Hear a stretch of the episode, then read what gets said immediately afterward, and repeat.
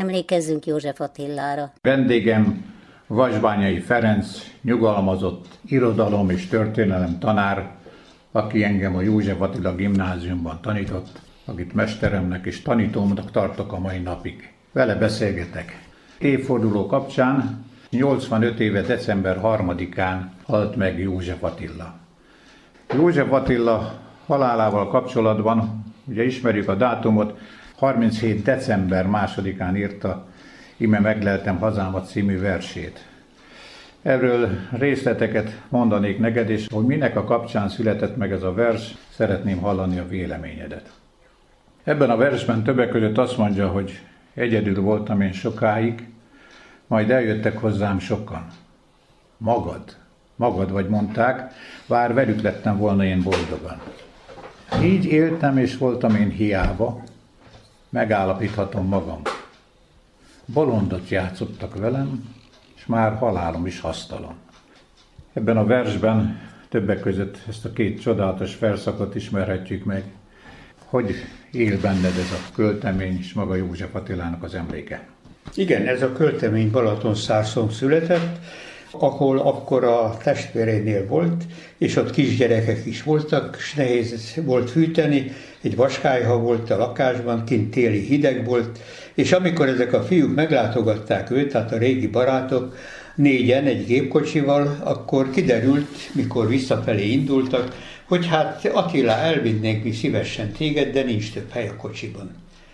És így elhagyatottsága, magánya, egyedülléte, árvasága még fokozottabban megjelent benne, hogy ő itt van kiszolgáltatva rendkívül rossz hetek, vagy óta rossz körülmények között, rossz étkezési lehetőségek, és nincs semmiféle biztonság számára, és ezt az elhagyatottságot fogalmazza meg, amikor úgy érzi, hogy a barátai is elhagyták, hiszen egész életében rendkívül rászorult ember volt, és mindig nagyon sokat számított számára, azoknak a támogatóknak, segítőknek, barátoknak, legyenek azok nők vagy férfiak, legyenek azok orvosok, vagy pedig valóban olyanok, akik, akik a szerelem bezséjén találkoztak vele, és ez a hiány, ez a világhiány, most azt kell mondani, ugye nagy bölcsen Nietzsével, hogy ez valóban a világhiány, amikor az egész világból semmi nincsen, amiben kapaszkodunk.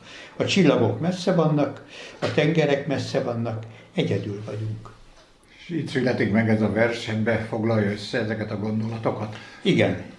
A szerelem kapcsán ugye úgy tudjuk, hogy Kozmuca Flóra meglátogatta őt százszor. Mit válthatott ki belőle? Köze van ennek a versnek a Kozmuca Flórával való találkozáshoz? Valószínűleg, de inkább ez is fájdalommal van terítve, mert Flóra akkor már elvált tőle.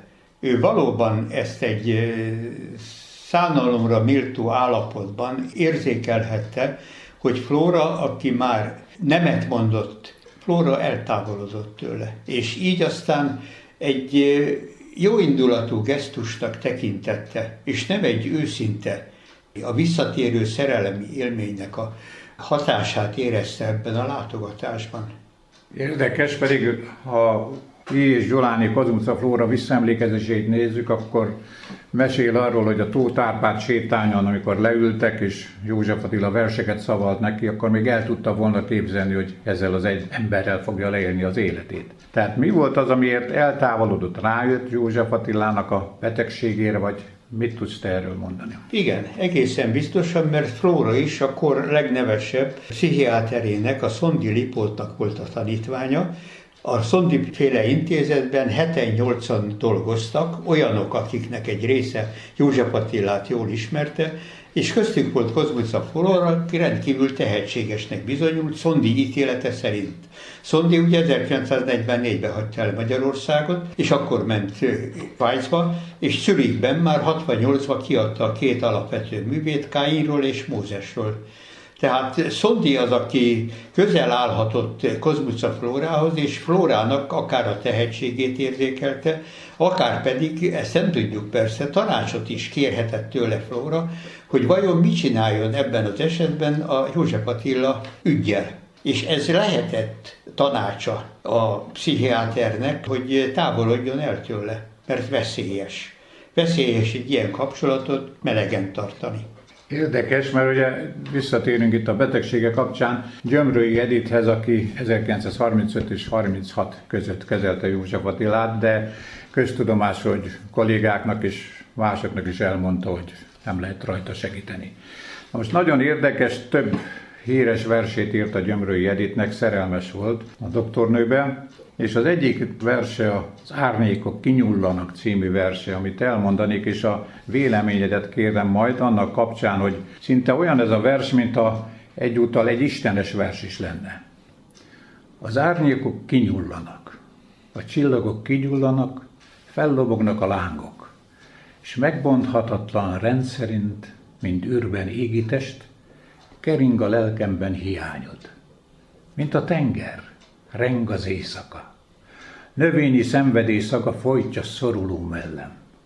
Védj ki e mélyből engemet. Fogd ki a két. Merítsd szemet hálóját mélyre bennem.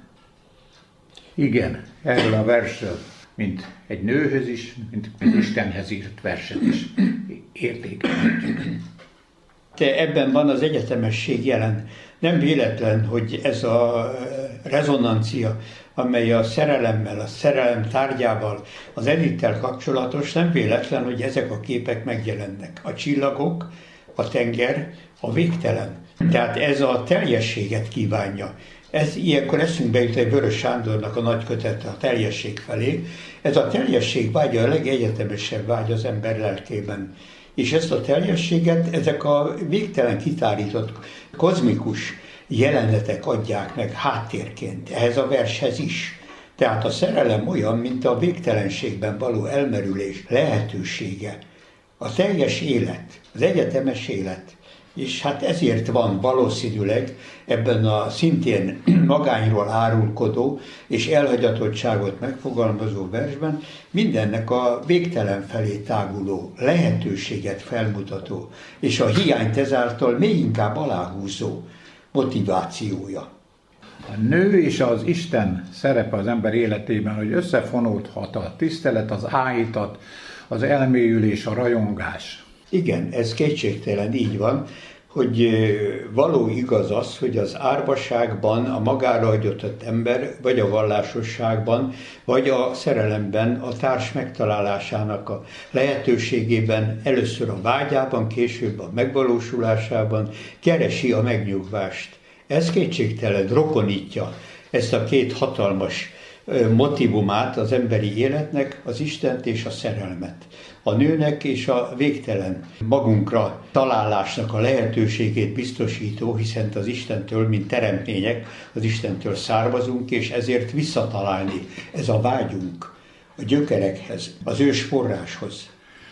Tehát akkor nem véletlen, hogy ebben a versben hogy az ember fölleli az Isten felé való közeledést, és a nőhöz, a szerelméhez való ragaszkodást, áhítatot. Igen, egyáltalán nem véletlen és ez számtalan, mondjuk egy olyan klasszikusra gondolunk, mint Dante, ugye a Beatrice szerelem, vagy a klasszikusra, mint Villon, a haláltánc balladára, meg hát Villonnak ugye a testamentumaira, tehát már a középkor, az reneszánsz idején is megjelent ez az európai költészetben, amikor, amikor vége lett annak a pogány mitológiától támogatott görög és latin motivumokkal terített szerelmi élményvilágnak, és megjött a modern világ, tehát a reneszánszban megszületett. És akkor most gondoljuk Baudelaire-re, vagy Verlaine-re, tehát a nagy francia szimbolistákra, akiknél aztán egészen káprázatos ez a társulás a nőnek és az Istennek. Ebben a versben, amit a legelén idéztünk, íme megleltem hazámat című versében, úgy búcsúzik, hogy szép a tavasz, szép a nyár is de szebb az ősz is, legszebb a tél, annak, ki tűz helyett családot végképp másoknak remél. És ezzel a négy sorral búcsúznénk József Attilától, és megköszönöm neked, hogy elmondtad gondolataidat. Meskó Bánk beszélgetett Vasbányai tanárúrral.